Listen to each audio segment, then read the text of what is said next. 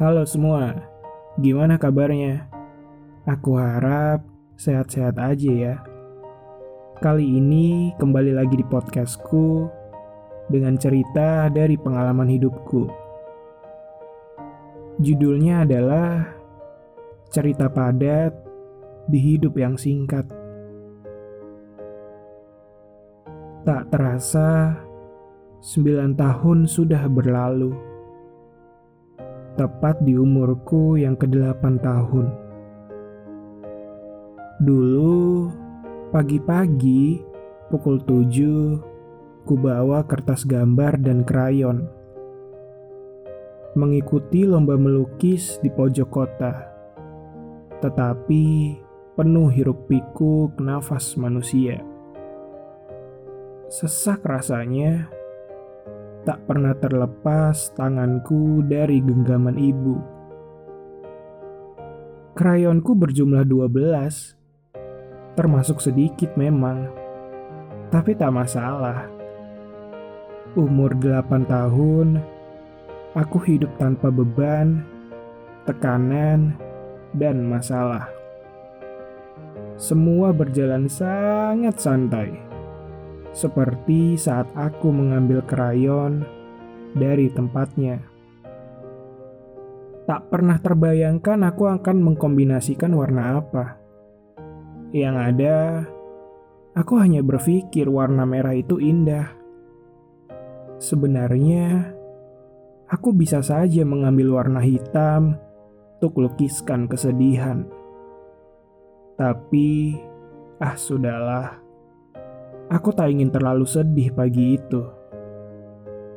Akhirnya aku mengambil warna merah, kemudian melukiskannya di kertas putih, menandakan semangat yang membara.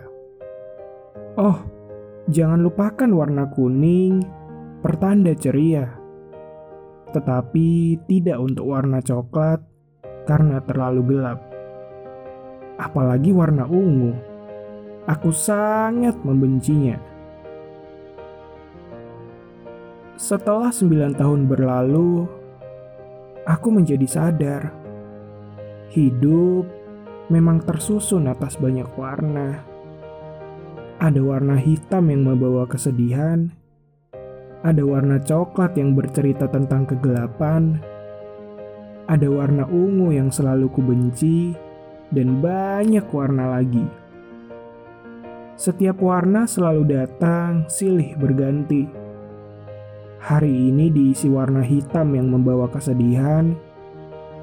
Besok mungkin diisi warna kuning yang membawa keceriaan.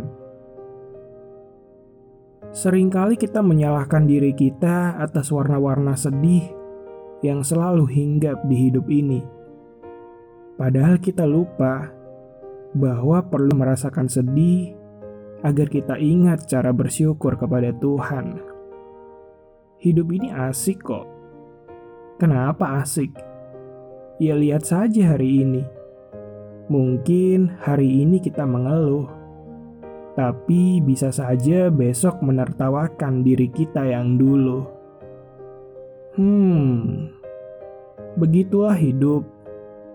Kadang rumit, kadang simpel kadang bosen, kadang semangat, kadang pengen mati, pas tahu ada neraka, eh gak jadi.